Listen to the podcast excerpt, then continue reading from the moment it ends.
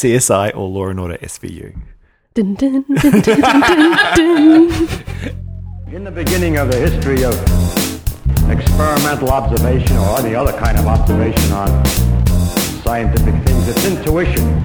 It's intuition, which is really based on just experience with everyday objects that suggest reasonable explanation. Welcome to Two Shrinks Pod. This is a podcast all about psychology. My name is Hunter Mulcair and I am joined by Amy Donaldson. This episode we're continuing on with our discussion of antisocial personality disorder and psychopathy or psychopaths. So we discussed this disorder in pretty exhaustive detail in pod twenty-nine, which is two pods ago. It's probably a good idea to have a listen to that one if you are a little bit confused about what those things. We have a really good chat about that. But as a refresher, antisocial personality disorder is fascinating disorder and it overlaps with psychopaths or psychopathy and sociopathy, and it's a pervasive pattern of disregard for and violation of the rights of others, and it seems to begin in childhood or early adolescence. The reason it's fascinating is it includes things like breaking the law, being deceitful, impulsivity, being aggressive, disregard for the safety of others and self, and what's really, really creepy is the lack of remorse or guilt. It's a really, really interesting thing. So Amy and I were chatting and we were thinking, well, we don't really work with antisocial personality disorder populations as clinicians, and we just don't have that much experience with it. So we decided to get someone on to talk about working with this group, something that to give us a flavour of what it's like to work with that you can't get from a textbook. So we have with us today Liz Daff, who's a forensic and clinical D-psych. Liz and I have work together in community, and so I've seen her wonderful work, and so we thought that we would chat to Liz about, you know, her thoughts on antisocial P D and try and get inside that head. No pressure. So welcome. Thanks. Uh, so we're all set up here with, with tea and pastries and things. So we thought that we would start off by, I guess, asking what do you think draws people to working with people who harm others and don't have a lot of remorse? That's the thing that's uncomfortable for us. Well, I think it varies quite a lot, obviously, like with all areas of psych. I think for me personally, initially getting involved with forensics was a lot broader than just working with people with A S P D or psychopathic traits. It was more an interest in understanding people and understanding how people can engage in behaviours that are against the law, or how people end up involved in our justice system and what's going on for them psychologically. I think forensic psychology often seems attractive because of Criminal Minds and T V shows. C S I. C S I, definitely. In fact, I was laughed at when I sang the Law and Order theme tune at the beginning of a class, and only my forensic co-students got it. But all jokes aside, I think it can be an introduction of what forensic psychology might be, but is really not what it is. So I think when we look at what people do on something like Criminal Minds, it can seem really interesting and engaging, but whether there's an evidence base and whether we're actually able to sort of make these broad sweeping claims and fun- suddenly target exactly who's committed a crime is not actually that realistic. So it seems really enticing. It seems very exciting, doesn't it? It seems very exciting, yeah. And I think there's elements of that that definitely are involved or are present in forensic psych, but the work that a forensic psychologist does itself is is not quite, oh, it's exciting. Not quite the same. I think I was interested about what's interesting about working with, you know, this kind of severe end of that prisoner forensic population. Like I know in cancer world, I find it very interesting when I get complex cases and kind of there's a lot of exciting psychological stuff going on. Like you can see lots of theories about anxiety and mood and trauma and, and adjustment and all these things kind of going together, and it's quite exciting to kind of piece together. And I guess I was wondering, what's that like working with psychopathic people or antisocial kinds of people? What's the hook there? Well, I think it's sort of similar to how you've described working with cancer patients. That's something that I would find incredibly difficult, much, much harder than working with somebody who is presenting with traits of antisocial personality disorder or who very much doesn't want to be. How? But I guess that's it, is we, we ask each other the same things. We ask each yeah. other how. And so exactly exactly why one person is drawn to one area of psychology versus another, I guess, yeah. is – I don't know if that's even an answerable question. But I think similar in that I find it really interesting, and I know lots of people who work in forensics find it really interesting, the complexity of these clients, how much they have going on historically at the time leading up to offending, the comorbidity with things like substance use and mental illness, because of course, while we're sort of talking about antisocial personality and psychopathic traits, people don't all have mental illness in forensics. And so there's complexity even within that, and the sorts of mental illnesses that people present with and how they cope with those, and the extensive trauma histories that a lot of the clients have, whether somebody is actually lacking in remorse or whether they're presenting as though they lack in remorse because that's an easier way and a more palatable way to deal with what they've done. Like a um, detachment or something like that. Yeah. So, you know, if you sometimes you'll you'll see clients who seem like they're justifying their crime, whatever it might be. It seems like they're justifying their crime and trying to excuse what they've done. And often that's not a lack of remorse, though sometimes it is. A lot of the time that can be them trying to play down what they've done and trying to somehow incorporate it into who they're becoming. Mm-hmm. And so I think, like when we talk about not labelling someone with schizophrenia as a schizophrenic, the same sort of concepts apply in forensics when we're talking about how somebody who has committed a crime doesn't become that crime, like a murderer. Yeah. So how you actually work with someone. And I'm not saying that any, as, as a proviso, as a forensic psych, I haven't met a forensic psych that is, excuses any of these behaviours. Mm. And so I think working in forensic psychology is very much about putting aside what someone thinks is right and wrong on the one hand, mm. in terms of committing offences. Yeah. And looking more at the psychology of the individual. Put aside the behaviour and look at the function of what's going on. Yeah. And I think lots of forensic work goes into offending behaviours and how we, I suppose, treat offending yeah. behaviours, and that's that's one aspect of it, and that's where you do delve a little bit more into social expectations and, and law-abiding and pro-social behaviours, all that side of things. But that's it's a little bit separate from when we're looking at the psychology of uh, mental illness yeah. or personality disorder or something like that, and looking more at the function of the behaviours. How fascinating. So, like, on that sort of label kind of idea, like what I was kind of curious about was how useful is the label in, say, a prison population? Or how useful is the label of the diagnosis of antisocial personality disorder or, or psychopathy, for example? I think it varies. Yeah. Again, I'm still fairly new to this field, but in my experience, I don't find a label of antisocial personality disorder particularly helpful, mainly because, as you guys were chatting about on your pod about A S P D, it's so behaviourally defined. Yep. This is why there's such an overrepresentation of it in a prison population. It's not because just all of these personality traits happen to be in offenders. It's that offending is a criteria for the disorder. Yeah. So there's this sort of bias towards this overrepresentation of A S P D in an offending sample. Yeah. Um, I think that's problematic when we think about what personality is. If we're thinking about personality as presenting in behaviours, you know, we talk about something like borderline or narcissistic P D, there's behavioural elements that we can look at to inform us of what might be going on at a personality level, but in defining it by such behaviours such as law breaking, and as you said, that being so socially determined, it sort of sways the stats a little bit.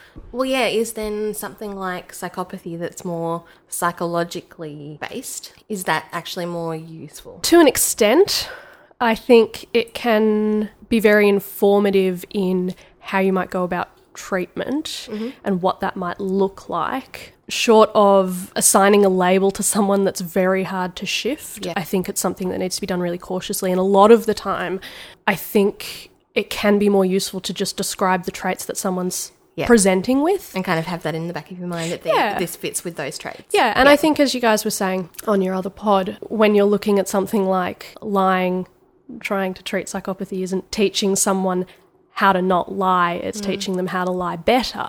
I think with that sort of stuff in mind and the um, manipulative tendencies that can come mm. with someone with psychopathy, that can shape how a clinician goes into treatment.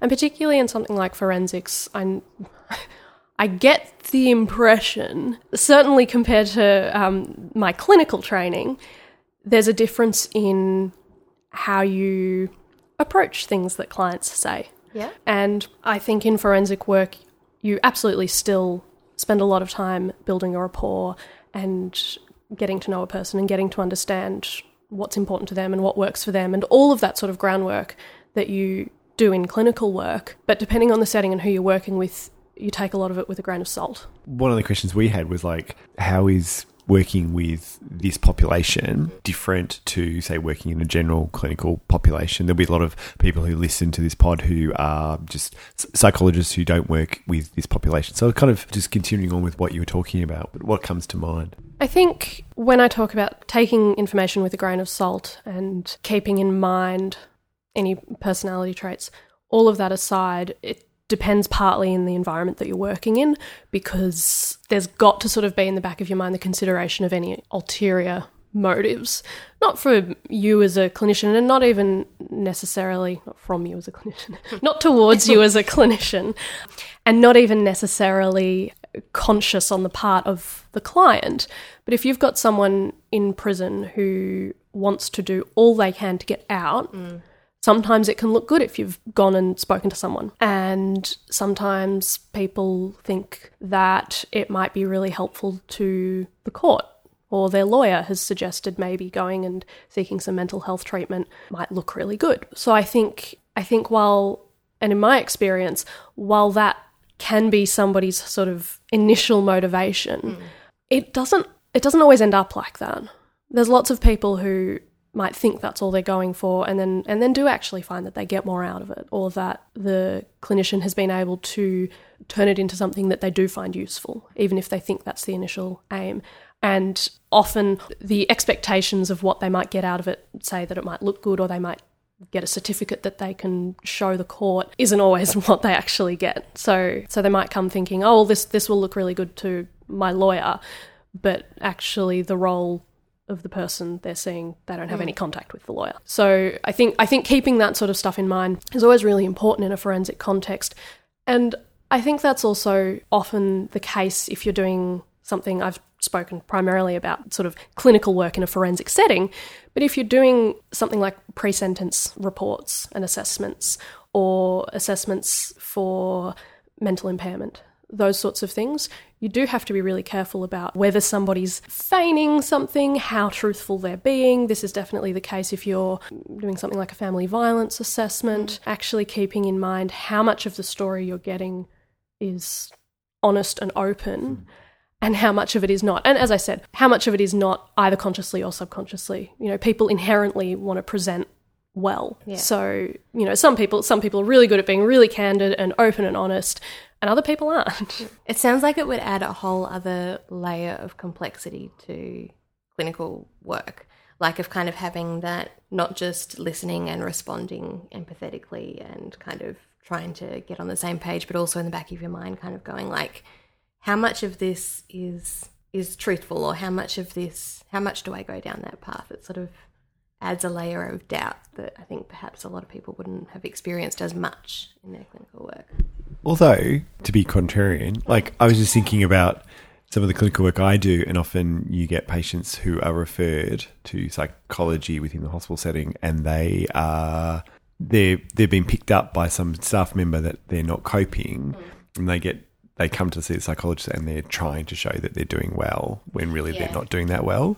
It's sort of interesting. Yeah, yeah, that kind of thing of presenting well is probably the thing that's common across, because it's certainly the case with like parents whose kids come to therapy or things like that. It's probably just about the how concrete that outcome is. Like, you know, whether it's just a case of I want to appear, you know, more well-adjusted for social reasons versus I want to get out of prison. Mm, absolutely. Kind of, yeah. So I think, and I think that's interesting and would be interesting from from your perspectives in your training, is I think that's something we're we're taught about a lot, and we're taught not only sort of in, in forensic training how to ask questions in a way that might get at that, or how to continue to be aware of that, but also assessment measures that might help. So if you're doing a battery of tools, what you might add to try and get at some of these things. And I often assume that we all get that in all of our psychology training, because as you said, it's not only present in forensic yeah. populations. Sometimes it has more legal ramifications. Yeah. And if, if you're an expert or witness, legal ramifications. if you're um, if you're an expert witness on the stand, you don't want to end up looking like a fool because somebody has said one thing to you and then the expert witness for the other side has been told something totally different. You want to be sort of clear on that sort of stuff, but it's still present in non-forensic samples. You said before, like, a patient or an individual might come to therapy for other reasons and then a clinician is able to sort of get in there somehow and sort of turn it. Like, tell us a bit about that process as a clinician. Like, I think it's so, it's so broad. It's like as broad as clinical psychology. Yeah. So it depends on the setting that you're working in and the population you're working with. For example, I've worked and spent some time in a remand prison. Yeah. Um, and so as you can imagine, with a prison full of people who are on remand, there's a lot more stress and anxiety than there might be. So in- remand, remand is for people who don't know it? Um, remand's for people who haven't been sentenced yet. Yeah. So they've uh, they've been arrested and are in prison, but they're still awaiting trial. And generally that time that they spend in prison counts to whatever their sentence is. It's taken off. Mm-hmm. But it's an incredibly stressful time because regardless of the crime you've committed, regardless if it's your first or your tenth, you don't actually know what that outcome is going to be. Yeah. And so that's a time that you find people, as you would in the community, who are incredibly anxious about the outcome, what that means, how they support their family at home, if there's people who they were caring for, or if there's kids, whether their partner's going to want to stay with them, like all of the possible things you can think of if you were whisked away suddenly for the right or wrong reasons, all of that aside, yeah. If you were suddenly taken from that setting and didn't actually know how long you were going to be away for, that's an incredibly stressful and anxiety-provoking situation. So that's when you end up, again, it, it varies depending on the prison you're in and the population you're working with. The remand prison I was in was all male. Yeah. And so you had a lot of anger and a lot of, from a clinician's perspective, it was really, I found that a really rewarding place to work. And even within forensic psychologists, it varies the sort of forensic work they enjoy. I really liked that because I was faced with so many clients who had no idea how to express emotion, were allowed to be angry. Yeah. So that's what they presented with. And how many of them had never considered that maybe that anger was hiding other stuff that was going on. Mm. And so, you know, lots of lots of guys who had horrible backgrounds that, you know, I, I can't imagine how I would cope in the sorts of situations that lots of them had been in, yeah. And were angry at the world. And often this is sort of driving behaviour and how they perceive the world. And, and that was covering such hurt or such sadness, yeah. And such grief and loss and all sorts of things that you can imagine. So, I mean, I'm imagining the process there would be kind of being able to work that out, label that a little bit, and then kind of peel back the layers a little bit and kind of get at the core emotion. Is that yep. sort of the sort of the, yeah. sort of the kind of thing? Yeah, and I think, again, people's modalities that they prefer to use vary. Yeah, I, I'm very cognitively based, and being a new clinician, I'd like to try and make sure I'm good at one or two things before branching out too much. Good idea. Um, So C B T is a modality I've been taught in, I feel comfortable with, and what I've really enjoyed is working out bits and pieces of that, how to explain that for a population who aren't psychologists, who don't think about things in the same way I do. So trying to explain that in a way that is not only understandable but usable to clients, and then incorporating other things, say for a remand population, sort of ACT principles and mindfulness principles that can help with more of the acceptance, because if you're on remand, challenging that you're on remand isn't going to change being on remand. No, no. So that's where some ACT principles can come in, or some D B T, as you said, not full D B T in prison, but some of the principles and the sort of more emotion-focused stuff can be really useful okay. in those settings. So, but yeah, I think it. I think it totally varies. If you're working in like a forensic hospital, for example, then you often have clients who have much more pervasive mental illness presentations that have been receiving treatment for many, many years, and you adjust your goals with what you can expect to achieve and how you do that. And that varies entirely, again, from offence-specific work where you're trying to help mandated clients who don't want to see you at all, how you can try and get them to actually feel like it's a valuable experience, which you don't always, and desist from a behaviour that is happening for whatever reason. Yeah, that was one of our questions we had about kind of those like mandated clients who don't want to be there, and how you actually sort of build that relationship or make it useful, or even just manage that feeling as a clinician of going, I'm sitting across from someone who really does not want to be here. I think at those times you often reflect on what a good learning experience this is. Such a tactful answer. And I think I think it varies, and I think it's it's again a really interesting situation to be working with someone in. And you know, there's lots of people who in our community who work with mandated clients, mm. not just psychologists, but I guess it's also a situation where a mandated client, you might come across someone who perhaps presents with traits that you wouldn't see in other therapeutic settings. For mm. example, if you have someone with narcissistic P D traits, by the very nature of having narcissistic P D traits, they're not often sort of sending themselves into therapy yeah. or intervention because they think they need help. They don't. Mm. So working with a mandated client like that can be quite difficult, and sometimes you get through to them and the the work you do is really valuable and important, and you can help them to change through things like like offense processes, like you do with any sort of behavior. You look at what's feeding into this behavior mm. and what's contributing to it, and what they feel and what you as a clinician feel might be risk factors, and discussing those. Similarly, what might be protective factors and how do we sort of enhance those, and understanding all of the sort of aspects around their offending behavior. And that can be a really rewarding process. But if you've got somebody who spends most of their time trying to distract you mm. and redirect a session, or arguing with you, or insisting that you don't care, mm. or suggesting that maybe it's your fault they're in any of these situations mm. or whatever it might be, that's incredibly difficult. And mm. so I think that's, again, this idea of adjusting expectations. You sort of work, as you would in any field, with your client to work out, well, look, if they're not at the point of working through an offence map, then that's not what we're going to do, because that's not going to be useful. It's just going to get them offside. And so you take it all back and look at, well, can I at least build a relationship with this person? If I can't build a relationship where they respect me and my role and feel that I am trying to help them, mm. is there a way that I can point out what they can get out of this? Yeah. And how they can benefit? And I think that's something that you, with experience, get an idea for what that might look like and how that might be. Okay, right. So if you just want to get to the end of your mandated period, how do we do that where this time is actually useful? Because it's not pleasant for you or me to be sitting here for an hour every week with you telling me I don't care yeah. or whatever it might be.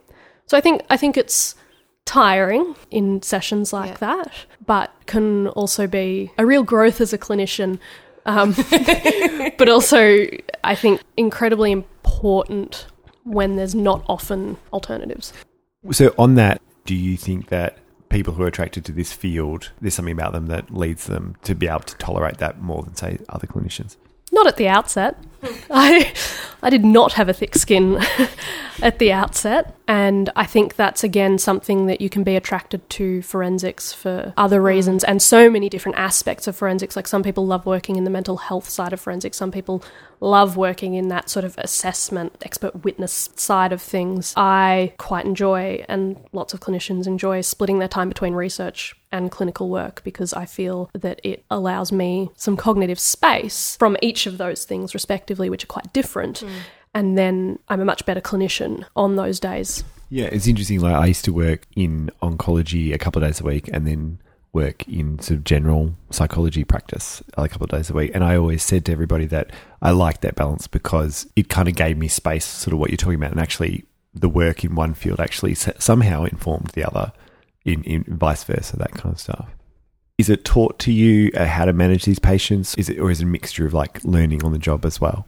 I think it's a bit of both. It's similar to other fields. We get taught a lot in our coursework and our classes, and that's that's really, really useful. And that's a lot more of the sort of theoretically practical stuff. So what to sort of look for and how you might go about intervening with particular mental health presentations, but also particular offences. You know, why is somebody who's lighting fires potentially lighting fires? What do you look for in something like that versus someone who's stalking? All those sorts of things. I think in terms of how to manage that sort of in the room dynamic stuff is something that you really learn most about when you're on your clinical placements and on the job encounters. And I think that's where working, particularly in this area, working in a team and when you're a new clinician working with close supervision where you feel comfortable bringing up stupid things you've said or uncomfortable things that a client has said, I think that's crucial in how you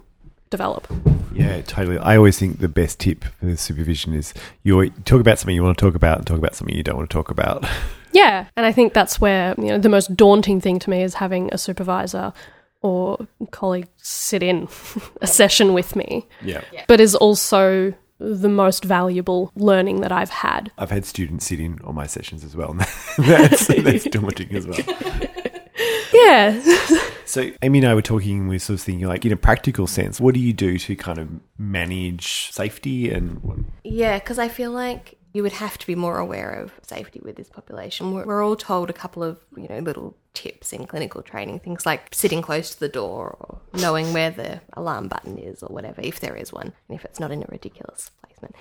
But is that something that you're taught about kind of managing your safety in the room, or is that another one of those things that kind of just evolves over time where you learn to figure that out? A little bit of both. It often depends on the setting. Obviously, somewhere like a prison have quite strict and clear policies around this sort of stuff mm. most of the time. And so there'll be things about the sort of specific rooms you're supposed to be in and who faces which door, and, you know, in hospitals or other settings that are set up sort of around a unit, that if a room has multiple doors, which door you let a client in and out of, mm-hmm. you know, maybe the one that goes back onto the unit, not the one that goes out into the nurse's station or yeah. whatever that might be. So there's quite clear guidelines around that sort of thing around safety. More generally, I wouldn't say there's that much more training than clinically there would mm. be. So things like, I don't know, don't sit with your knees touching your clients, yeah. like, like stuff, yeah. that, stuff yeah. that you wouldn't do anyway. And I think, again, depending on your setting, you're you're aware of your surroundings and that sort of stuff. And all of the forensic locations that I've worked at,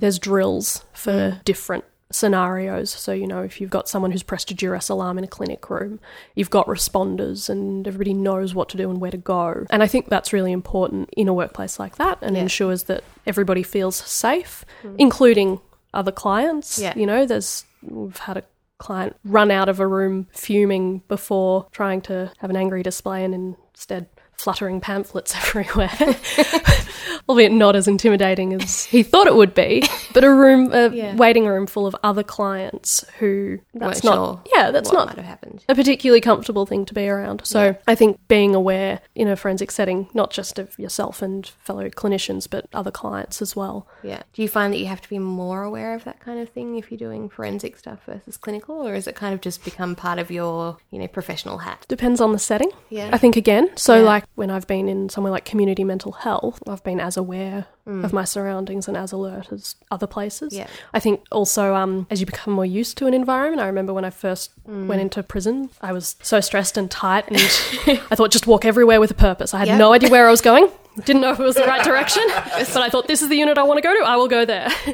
Yeah. And that sort of changes over time, not to the point where you're sort of lax and aren't aware of your surroundings yeah. or your safety, but where you're a little bit more confident about the processes and the procedures. And it almost sounds like there are more things set up to manage safety that in a way kind of counterbalances the risk as well. Like I, I feel like like in community there's not necessarily stuff there where you can easily call for help. So sometimes that sense of risk feels higher than perhaps in a setting where everyone knows exactly what has to happen. Mm, I think so. Risky. And I'm not sure what the stats are around how frequently there are problems or risk issues in different settings. Mm. So I know everybody is much more hypervigilant in a forensic setting. Yeah. I don't know how much more often there are incidences, but I do get the feeling that people are more aware of the processes when there is one. Mm. You know, when there's been an incident for me in community mental health, there was a lot more phoning around to figure out who knew which yeah. form I had to fill out and who to call and where did the client go. Yeah. Then, and who exactly was supposed to respond to that alert? Yeah, yeah, yeah. Yeah, yeah. When I worked in drug and alcohol, we had much similar like rehearsed procedures and stuff like that. And then, yeah, it's been interesting on the rare occasions that stuff's come up in the hospital, there's a lot more confusion in the moment and how to manage that kind of stuff. And because I had some training, I was able to manage the situation. Like I wasn't too concerned, but you could imagine how quickly those circumstances could just go awry in an area where it's actually not practiced or something. It's sort of counterintuitive, isn't it? Yeah, and I guess that's it. Better to be over-prepared than to have no idea what's going on. and yeah. for things to get out of hand. So getting back onto kind of like antisocial personality and, and psychopathy and stuff like that, when you're working with someone with that, what's sort of the aim of treatment? I guess it depends on the setting you're in, but like how often would you be trying to address an antisocial pattern of behaving? I think it depends in part on, as you said, the setting, but the goal of treatment. Yeah. So if somebody is coming to you voluntarily to manage their anxiety, for example, or something like that, and how much their antisocial personality disorder or psychopathy or traits are actually playing into that. Yeah. Yeah, if the problem they're presenting with is very much linked in with, say, antisocial attitudes. I was talking recently with some colleagues about the entitlement behind something like burglary, and the number of antisocial attitudes that come out in people when, say, they have robbed somewhere. Attitudes like, well, they didn't put their stuff away, therefore it was mine, or somebody has done this to me, so it's fine for me to do it to someone else, mm-hmm. um, or they clearly have enough and I don't. Yeah. And so this is okay. And by all means, these these are generalisations and not everybody but, but presents these. But those are some of these. Those classic core beliefs that are, like, I think we talked about on the pod. Yeah. And so if that's sort of tying into someone's distress and mental illness, you know, if that's sort of feeding anxiousness or they're the thoughts underlying a depressive presentation or something like that, then that would be really key to target in the treatment. Yeah. If, on the other hand, somebody has all these antisocial beliefs that you desperately want to get at, but actually they're there to see you because they're having panic attacks for a totally unrelated reason, because they don't like the cell they're in, because they're not used to being in such a close confined space. If they're presenting with something that's not intrinsically linked with the psychopathic traits or the antisocial P D, then it's not necessarily something you target at that point. And I think that's partly coming back to what clinicians have the capacity to do. Yeah. So we don't have a huge amount of funding for forensic psychology in prisons. And so targeting the whole host of things that people have going on, and there are a lot, they're not a worried well sample, is just not realistic. And somebody, when I first got into a therapeutic role in a prison, I was finding it really hard to manage that, because as a clinician I wanted to help these people and I could see how much adversity they had faced regardless of what they'd done, and I really wanted to help with all of that, and there just wasn't the capacity. I didn't have the time and yeah. didn't have the number of sessions I was allowed to spend with them to do that. And somebody said to me, in this setting you've got to treat it like a dosage. It's like a dosage of medication where we give them what we can and we hope that something sticks from that. And unfortunately, a lot of them you'll see back again and you can give them a second dose. Yeah. And others you hope carry that on and go into the community. Yeah. It's interesting because I often think that way about, I used to think, you know, psychology is about curing people. So you can almost think it was like, you know, it's like chemotherapy, you know, we cure the cancer. And then I think I've become a better clinician by sort of taking things like, oh, I'm, I'm like Panadol. you know, like, you know, here's a problem. All right, well, let's see what we can do about this problem. And sometimes you kind of, depending on the, if you're lucky, or the circumstances or the willingness of the individual to work, to be able to kind of become the chemotherapy, hopefully. But you never know. So, and I think it's a good point. I challenge that slightly yeah. with a very poor understanding of how chemotherapy works. Um, Poison's the cancer more than the person. yeah. Yeah. I wouldn't think of us as the poison so much as affording the individual their own ability to be poisonous. good, good metaphor, Hunter. But that idea of providing them with a positive therapeutic experience at the outset and trying to put them in a position where they can help themselves. Yeah. Because while a lot of clients, whether whether it's leaving prison or leaving the clinic you're at, while a lot of them you want to hold their hand and make sure they're okay and make sure that, you know, they do that thing that you really wanted them to do. Not in all cases, but in, but in some, we, we can't do that. And that's something we have to manage as clinicians, but also in that setting, something that can be, I think, very empowering in how you manage your intervention yeah, right. and how you teach that to a client. And I think that's coming back to something like how you turn something like C B T into something that's palatable and interpretable and memorable for a client who does not care about all the training you have done and your worksheet does not make any sense to them. They just want to stop feeling this thing right now. Yeah, I think that kind of feeds into another question we had about how important is it to believe that the people you're working with can change, that kind of hope that something will be different. I think it's very important. Yeah. Again, I like to think of myself as quite hopeful and optimistic, and some people have said that will change the longer I'm in the field. I don't think that's a very positive outlook. No, doesn't have um, much hope in that, does it? But I think something I have learnt about forensics is everybody has quite a dark and dry sense of humour. Mm. Perhaps you need that. But I also think that for people working clinically in something like forensics, you have to have that sense of hope. Yeah. And I don't think that means you have the same expectations of what can mm. be achieved for all clients in all settings, just like in the gamut of clinical psychology yeah. settings. But I think you do need a degree of hope, and you need to have that confidence in your client whilst also balancing the understanding of what they're actually facing. And I think this often makes me think of an area like drug and alcohol, and that dichotomy that you often see in people where they, this idea of a medical model of drug abuse and addiction versus this is their own fault, they could change this if they wanted to. Mm. And I think there's a similar dichotomy in forensics, yeah. which you don't necessarily have to be exposed to to take a different view, but once you've been exposed to it, reinforces beliefs that I have personally about things like, yes, I work really hard and that pays off, but by no means do I think that I am where I am just because I work hard. Mm. And we don't all start on an even playing field. Yeah. And we're not all just a blank slate that mm. can achieve the same amount with what we've got. Yeah. And I think this is a perfect setting where we see that, and that's why I do things like turn off talkback radio because yeah. it's so frustrating sometimes, particularly when we're looking at things like the issues around youth justice at mm. the moment. And while I haven't worked clinically in youth justice, my research is youth focused, and you can see in our individuals in adult incarceration and involved in the adult justice system how often that did not start there. Yeah, yeah, that it started in childhood, yeah. adolescence, and then has tracked all the way through. Yeah, so I don't think you need to have a bleeding heart yeah. to do this work, and I don't think you need to be approving of behaviour that is against the law or how you wouldn't behave yourself. Mm. But I think having a more open mind and making sure there's an evidence base behind your opinions yep. can be valuable. Liz is being extremely diplomatic.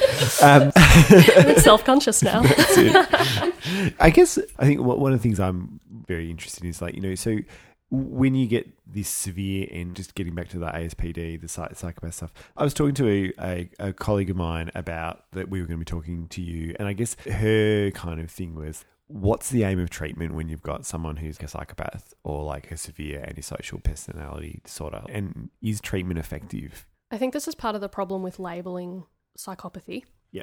and why there's so much hesitation around it. Because as we as we all know, somebody gets a diagnosis, it sticks, whatever it is, follows them forever, whether it's accurate or not. Psychopathy is no different, or antisocial personality disorder, because psychopathy is not a D S M diagnosis. Yeah. Though we assess for risk using the psychopathy checklist revised mm-hmm. in forensic settings as an aside. But in terms of what you'd then focus on in treatment, again, it's about assessing that idea of a dimension. So how antisocial is this person, or how psychopathic is this person? What does that actually look like? What traits does this person have? Are those traits amenable to change? How relevant are they? And with someone who is really at that pointy end of the spectrum where at this point we have limited evidence for what interventions work, particularly in not even just in treating psychopathy, but in doing things like changing behaviour. Yeah. So in something like a risk reduction in reoffending, it's really got to focus on, as you guys said last week, what the individual can gain.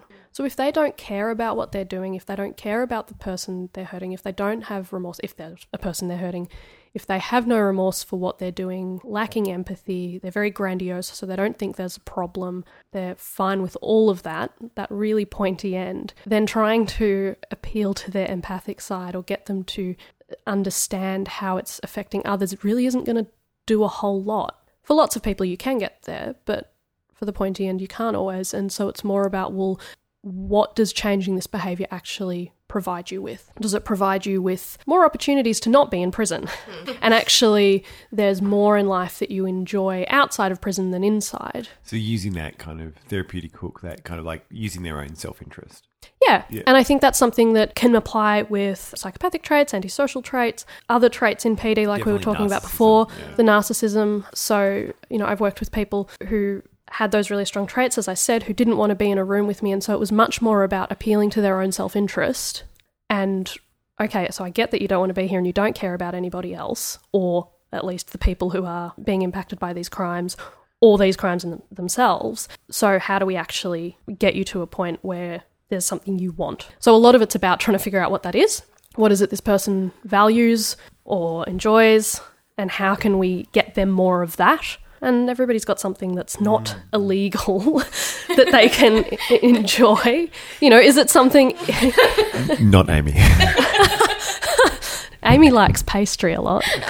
I do like I could, uh, could wrangle that into therapy. But yeah, I think things like, I don't know, an example off the top of my head, money.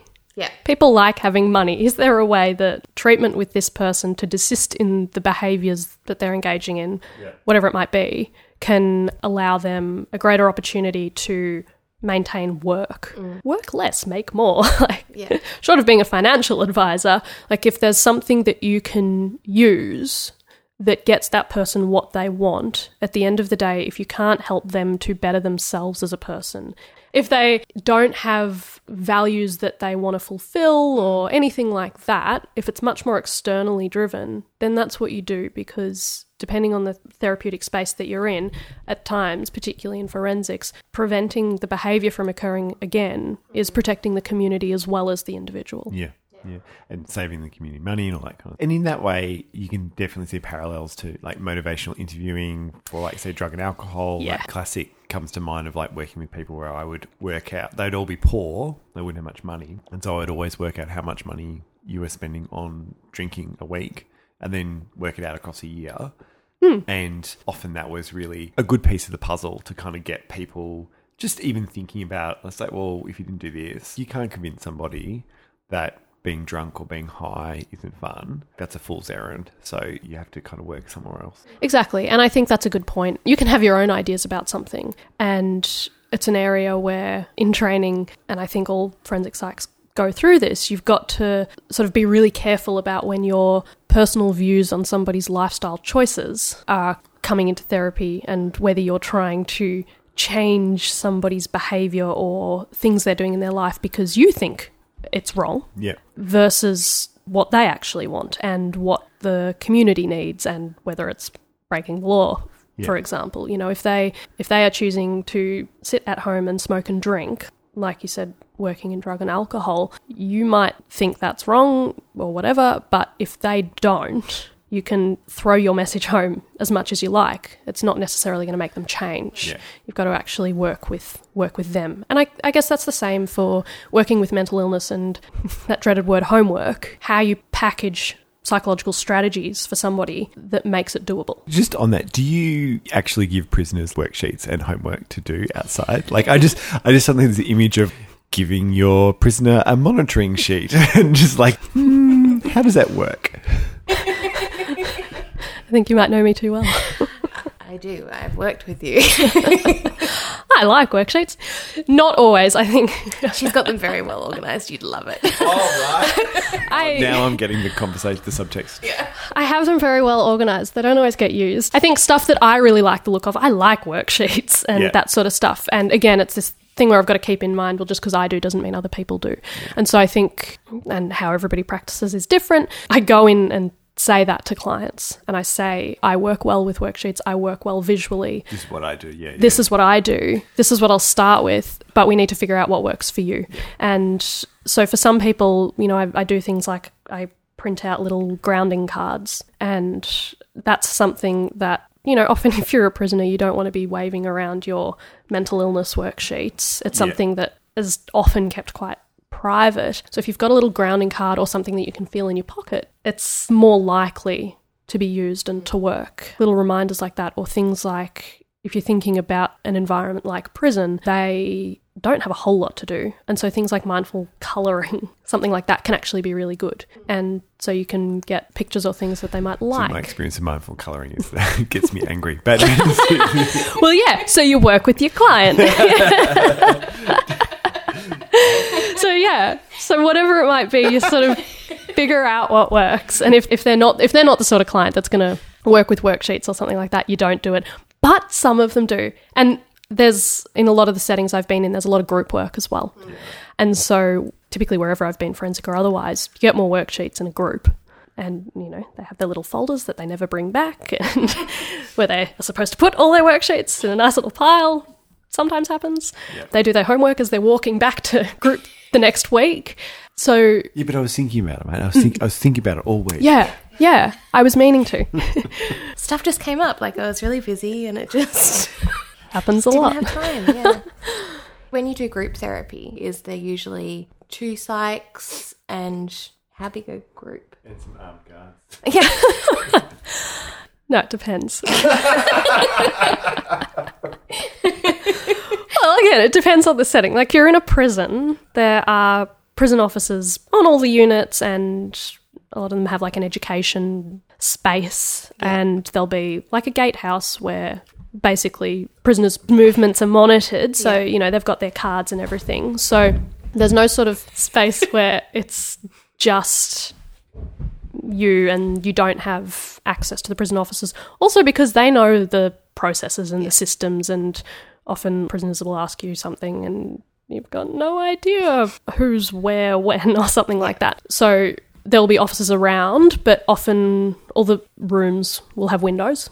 So it adds visibility, which can also sometimes hinder mm. what happens in therapy, particularly in terms of like people getting distracted if someone's walking in or out or that yeah. sort of thing. But at the same time, it's part of the environment. Yeah. Everybody's aware of it and everybody's quite used to it. Yeah. In terms of groups, typically there'd be two facilitators mm-hmm. and anywhere between five and ten people in a group, okay. depending yeah. on depending on what the group's on. Yeah. So, you know, mood disorder groups, emotion regulation groups, those sorts of things you can typically have sort of closer to that ten mark and mm. be okay. Whereas if they're more in-depth groups that require, say, more of the facilitator's time with each person, yeah.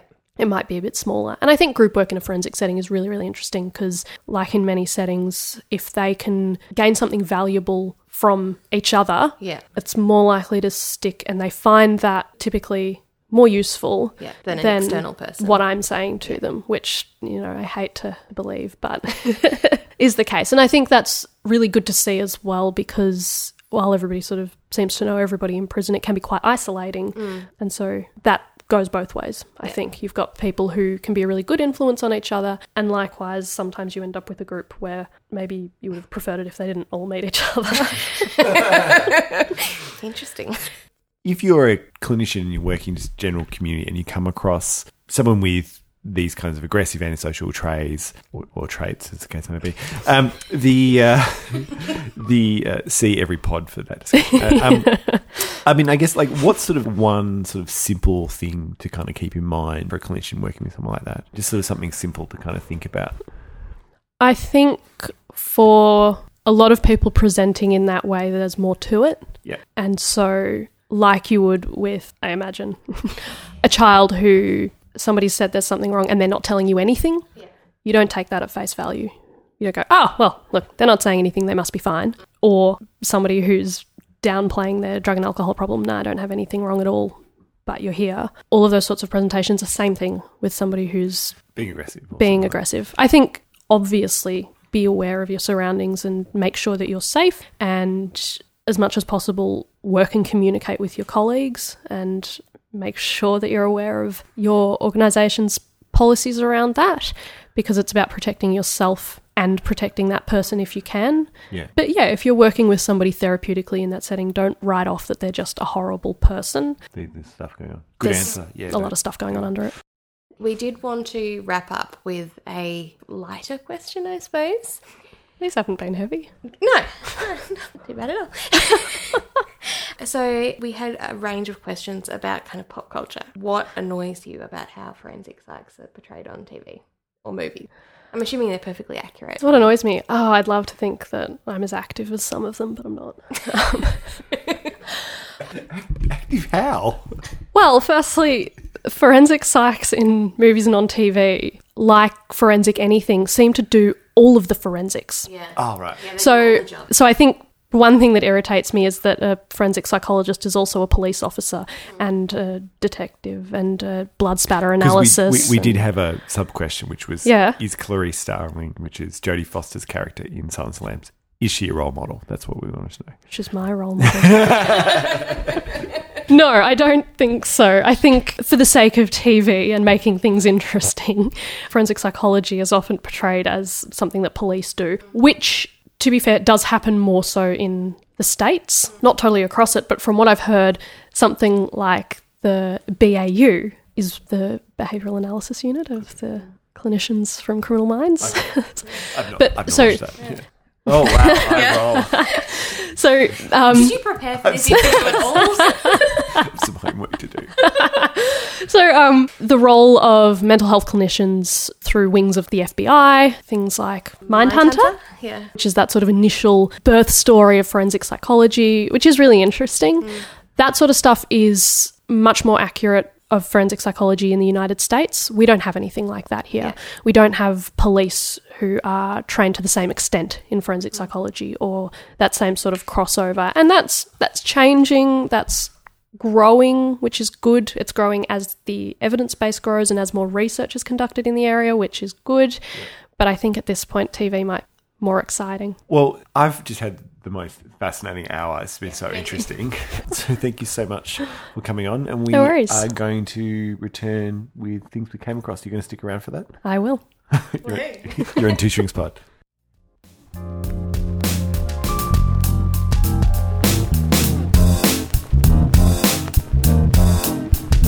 So we are having a break. Amy provided us with some pastries.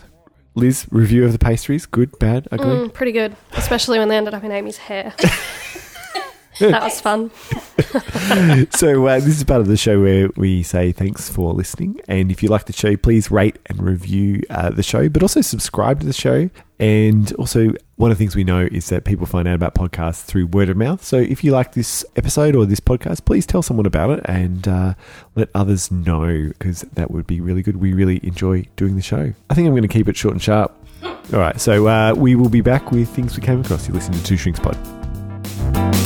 And we're back. So this is our segment, if you've not heard this podcast, called uh, Things We Came Across, which is where we talk about an article that's psychologically related or something that we might have come across. Because whenever you're doing a literature search, you always find something that looks far more interesting than whatever it is that you're searching on. I don't know, have you had that experience? Absolutely. So we're going to start with Amy. And where are you going to take us? Survivor. So the new season of Survivor has started in Australia, and so I had to search for that after my initial search term of Nutella ended me nowhere useful. So Survivor was the next logical thing. Uh, so I found an article that's kind of related to what we've been talking about, called Surviving Survivor, a content analysis of antisocial behaviour and its context in a popular reality T V show.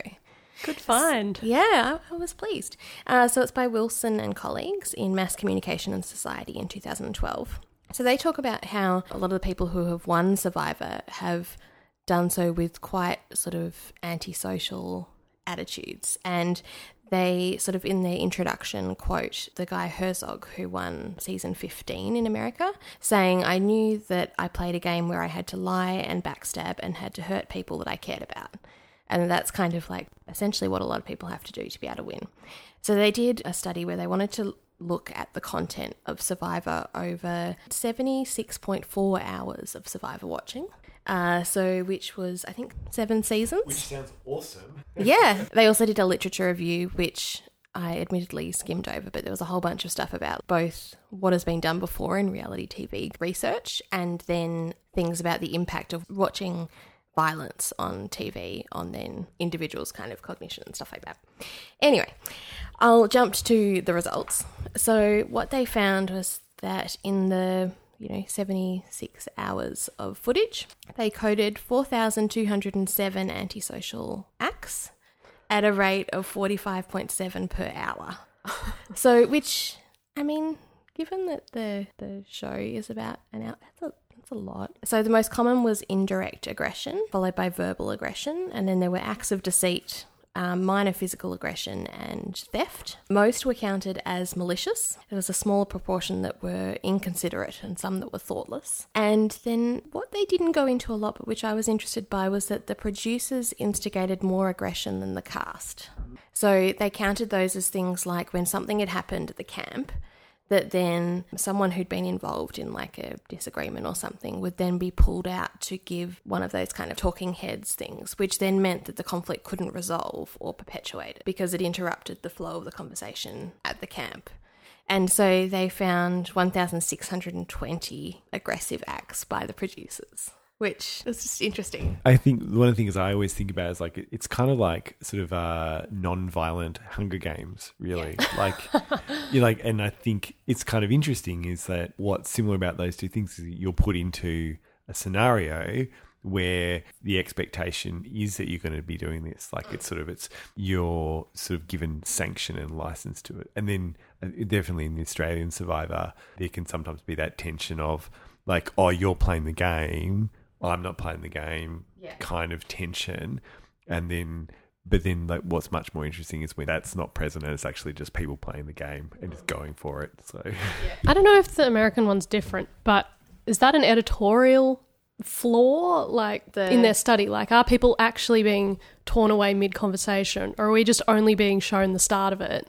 Yeah. And then it's cutting to a conversation that they've had with the editors after the conversation's resolved. Yeah. They just don't think anybody's going to be interested in seeing the resolution of conflict. Possibly. Yeah, because they didn't specify, so it's possible that... I'm very sceptical of not... editors and how they make me feel. Yeah, I think that's... Intentionally. I think that's really fair. Yeah, yeah. How far do you... Amy and I have this constant discussion about how far we'd get and what, what strategies we'd use in Survivor. How far do you reckon you'd get? Oh, Survivor? Not far at all. Not far at all? No. You get weeded out quick. Yes, because I have glasses and I couldn't see. Yeah. yeah. I'd, I'd be, you know, stuck on the boat still. Yeah. I was saying to Amy, like, and I think I said it on a previous pod, I just make this deal. It's like, look, I need about three weeks on the island to lose some weight. And, and after that, whatevs. Well, I think it depends, depends who I was with and how they spin it. You know, I mean, I saw... on a few episodes ago, I don't know, I can't remember which team it was on the Australian one, talking about their uh, their pumpkin and coconut risotto, and I could definitely get behind that. So, you know, if that's on offer, yeah. then perhaps I could, I could be quite strong if needed. So just before we move on to Liz, I did want to wrap up with a quote that they included from a New York Times reviewer, which I really liked, which said that although viewers may not personally identify with the outrageous behaviour of Survivor cast members, viewers savour the characters like a cannibal contemplating a feast. Who's next? True. Yeah. So Liz, what have you got? Right, on that note, um, I have found a paper that after finding it, apparently lots of people know about, but I've never actually had the pleasure of reading. It was written by uh, Smith and Pell in the British Medical Journal in two thousand three, mm-hmm. and it's titled Parachute Use to Prevent Death and Major Trauma Related to Gravitational Challenge, a systematic review of randomised control trials. Excellent. Jumping straight to the results, uh, their search strategy did not find any randomised control trials of the parachute. So there's no evidence that they work, is that right? Yes. Yeah. So the authors, to summarise an already quite short paper that I think everybody should read because it's quite poignant, the authors make a number of key points. The first is the natural history of a gravitational challenge, so the effectiveness of an intervention, such as this one, has to be judged relative to non-intervention. So understanding freefall is therefore imperative, and they have cited the Guinness World Records that it's not inevitable that if you fall, you will die or even severely injure yourself, as were the outcome criteria. Um, in fact... somebody has fallen more than ten thousand metres and survived. Yes, I think I've heard that was like hit like a uh, pine forest or something. Something like that. I didn't go into details, Hunter. This was too important to get waylaid. So the assertion of the authors... So, so, so, so, yes. So forensic psych, like, sort of like firm boundaries but, but warmth and rapport. That's it, that's it. Well, I think what is key here... is that you can't then categorically say that parachutes are what's preventing morbidity and mortality mm. from these gravitational challenges. So the second point they had to make was the parachute and the healthy cohort effect. So they've said that there's the possibility of bias in observational data, which they've said is what's driving this intervention's evidence base is mm. these observational data. And so they've said that the problem and the potential bias here is that people who are jumping from aircraft without the help of a parachute are likely to have a high prevalence of pre-existing psychiatric morbidity. Yep. Yep. Which I think is a fair point. If you're mm. flying. Yeah. Was that pod twenty-one? And that uh, individuals who do use parachutes are less likely to have psychiatric morbidity and may also differ in uh, other key demographic factors, which cannot be measured then. So health makes you more aerodynamic? No, I think they're saying if you jump out of a plane, there's probably something psychiatrically wrong if you do it without a parachute. And that's so quite judgmental. What are your thoughts, Amy? Obs- if we're looking at observational data here. Well, I think importantly, their point is that perhaps there's an hel- a healthy cohort effect where the people who are jumping out of planes with a parachute may be healthier in a number of ways. Mm. And so then perhaps there's a bias of those who are jumping out of the plane with a parachute are perhaps already less likely to mm. be seriously injured or yeah, die. To, to suffer the effects of gravitation. Yeah. Yes, yes, of course. Yes, yes. So then they've also, a couple more points, very serious. They've raised perhaps something more politically relevant here, the medicalisation of freefall. And they quote, "It is often said that doctors are interfering monsters obsessed with disease and power who will not be satisfied until they control every aspect of our lives." Reference, Journal of Social Science, pick a volume. Yeah. And so is suggesting that to use parachutes is yet another example of a natural life-enhancing experience being turned into a situation of fear and dependency. So perhaps this intervention is just another way for doctors to control our lives, suggesting that we have to jump out of planes with uh, parachutes if we want to survive. Another societally relevant point is parachutes in the military-industrial complex, and perhaps this is a parachute industry phenomenon where they're trying to make more money by promoting this as necessary, and they are benefiting from large organisations using their product. So in conclusion, they suggest that only two options exist. So the first is that we accept that under exceptional cir- circumstances, common sense might be applied when considering the potential risks and benefits to the intervention. However, the second, as true scientists, is that we continue our quest for the holy grail of exclusively evidence-based interventions and preclude parachute use outside the context of a properly conducted trial. So they suggest that the dependency we have created in our population might actually make recruitment for this quite difficult. So they feel that those who advocate evidence-based medicine and criticise the use of interventions that lack an evidence base will not hesitate to demonstrate their commitment by volunteering for a double-blind, randomised, placebo-controlled crossover trial. Science at its best. So with that, was there any mention of placebo effects within that paper? I don't believe there was. Because, you know, like I was thinking, you know, if, if you're healthier beforehand, you know, you're not suffering the effects of gravitation, but also like because you're wearing the, the parachute, mm. you believe that it works. Well, I think, I mean, granted, they didn't find any trials to put in their systematic review. Yep. Their outcome was defined as death or major trauma, which was an injury severity score greater than fifteen. So they're really operationalising things here. So I think Good. in theme with their scientific approach here, placebo effect might be different. Because I got, I, I had a, uh, a head cold thanks to my children this weekend.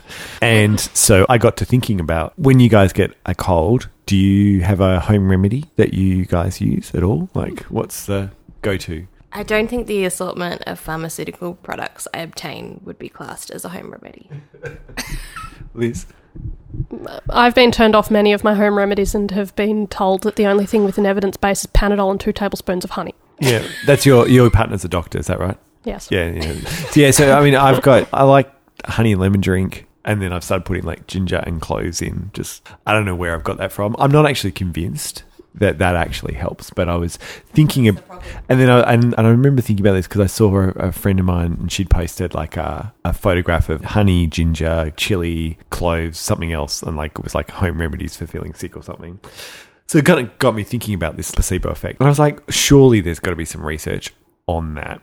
So I found a paper, Personality and Individual Differences twenty seventeen, one of our favourite journals. And so it's called Cognitive Structuring and Placebo Effect. And it's by Dolinska, Dolinska and Bartel, twenty seventeen, so last year. These are researchers from Poland and Israel. So what they looked at was that there are some findings regarding personality differences in placebo response. So placebo response is when you have a inactive substance, like a sham medication essentially, and that it improves the health of some people. And surprisingly, placebo is effective in a wide range of conditions, including pain, blood pressure, asthma, Parkinson's, anxiety, depression, schizophrenia, insomnia, and Alzheimer's. So take that placebo. Uh, it's effective mm. in a lot of conditions. Anyway, so there's been some research into personality and how that affects it, but it's not really, doesn't really explain very much variance. So they were trying to come up with like a social psychology explanation for why this might be. They think things like classical conditioning, expectancy, observational learning are kind of like primary mechanisms. And sort of like, you know, observational learning is even better than the effect given by sort of suggestion. So like if you see other people taking this stuff versus say a doctor saying you should take this stuff, then that seems to have more of an effect.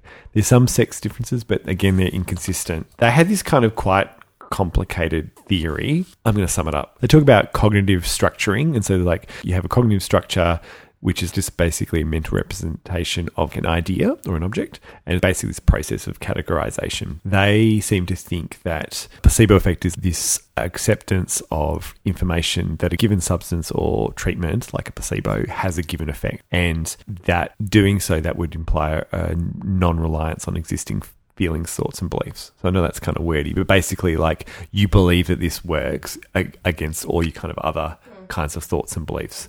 So they seem to think that placebo would have a stronger effect on people who use less cognitive structuring, less kinds of categorization and ordering. And so if you're highly cognitive structuring, you, you would have you would see a weaker placebo effect. They kind of seem to think that there's some people differ in, time, in terms of their need for high levels of cognitive structure. Amy Donaldson.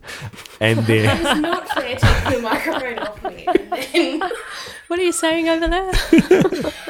And then also they differ in terms of what they call their their perceived ability to achieve cognitive structure, or what I would say is like their self-advocacy and their ability to do that.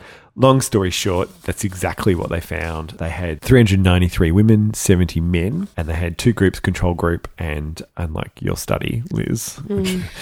they had a control group and they had a experimental group. Experimental group, they were given seven pills, some questionnaires, and the outcome measure was a Beck Depression inventory. So the stronger placebo effect implies stronger attention to information arriving from your environment and a weaker effect of the participants or the individual's existing cognitive structures such as feelings, moods and thoughts, which kind of makes sense. Makes sense. Yeah, yeah, that kind of stuff.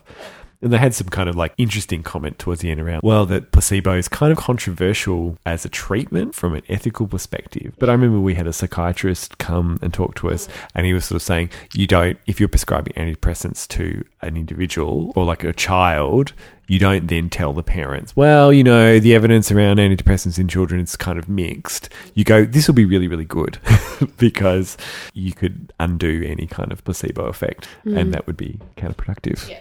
So I always think that that's kind of interesting. And that's it. So, thought-provoking. Yes. Comments? Did your concoction work? Well, I'm, I don't have the head cold anymore. Would it have already subsided, though? Pod over. Pod over.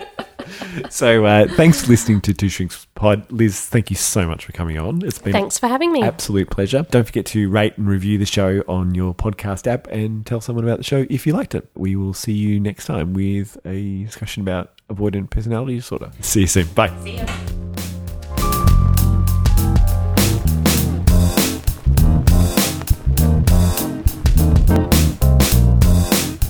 But as we try to widen and make more consistent our description of what we see, as it gets wider and wider and we see a greater range of phenomena, the explanations become what we call laws instead of symptoms.